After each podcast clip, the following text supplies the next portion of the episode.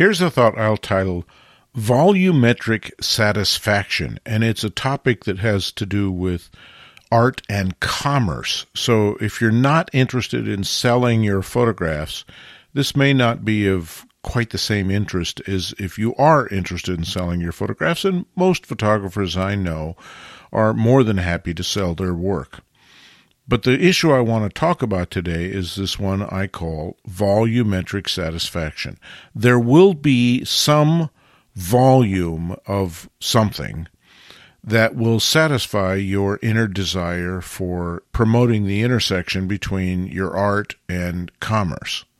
And the question I want to ask today is a little bit of a thought experiment is where does that volumetric satisfaction kick in for you?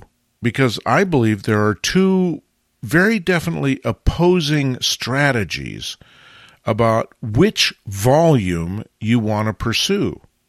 Some photographers want to pursue a dollar volumetric satisfaction. That is to say, what they're really interested in is how many dollars can I earn per photograph? So high prices rule the roost. And even though they know that raising the price on their photographs is likely to limit the number of buyers, they're still interested in pursuing the higher volume of dollars that way because, well, as Jay Dusard used to say, it juices their jets. That's how they get satisfaction. Nothing wrong with that. Perfectly valid strategy.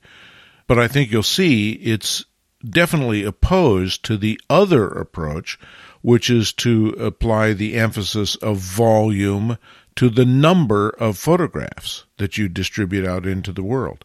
And if you're interested in volumetric satisfaction relative to the number of photographs that go out into the world, particularly in these days when we have unlimited production capacity with essentially control P once we've done all the creative work, how do you manifest the most number of prints out into the world? Well, that's not likely to be with very high prices. In fact, it's the opposite. It's likely to be relatively low prices that virtually everybody can afford. Some photographers are not interested in pursuing that strategy because they think it somehow damages their reputation. My point of view has always been that if volumetric satisfaction comes with the number of images that are out there in the world, strangely enough, that also is directly associated to how popular you are, if you will. Fame and fortune usually go hand in hand with fame coming before the fortune. And so, any photographer who pursues volumetric satisfaction in terms of the number of prints they get out into the world, that's likely to build fame, notoriety, name recognition, and put you in contact with a larger and larger audience, which ultimately could very well end up driving up prices so you get the best of both worlds. The question is for those of us who are not well entrenched in art commerce where do you want to put the emphasis? Or again, what juices your jets? Are you happiest when you sell relatively few numbers of photographs, but you sell them for a relatively high price, and so therefore you get the ego stroke of being an expensive artist?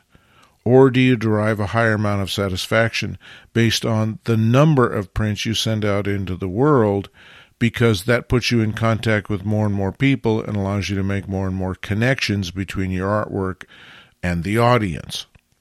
The reason I say these are diametrically opposed philosophies is because I don't think it's very possible for the average person to pursue both high dollars and high units at the same time.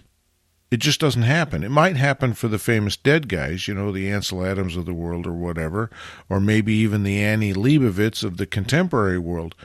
But for the rest of us, we kind of have to choose which is the strategy that we want. And if you think clearly about what it is that makes you happiest, then both strategies can be considered valid, but they very definitely cannot be pursued simultaneously. In my case, it's been a fairly simple choice because I recognized early on I wanted to share my photographs with as many people as I could. So that's why I do free PDFs, which generates a very high volume.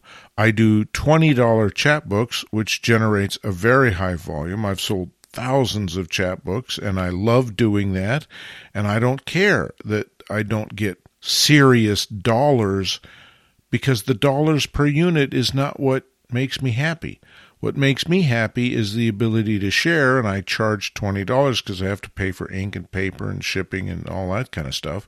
So I can't just give away chapbooks for free, but I'd much rather have that as my volumetric goal than saying, well, I sold a print for $5,000 and therefore I'm really happy. That doesn't make me very happy. It's not like it would make me unhappy to sell one print for $5,000 but if that's all I sold was one print, I would definitely be less happy than pursuing volumetric satisfaction in terms of unit volume rather than dollar volume. Copyright 2023 Lenswork Publishing.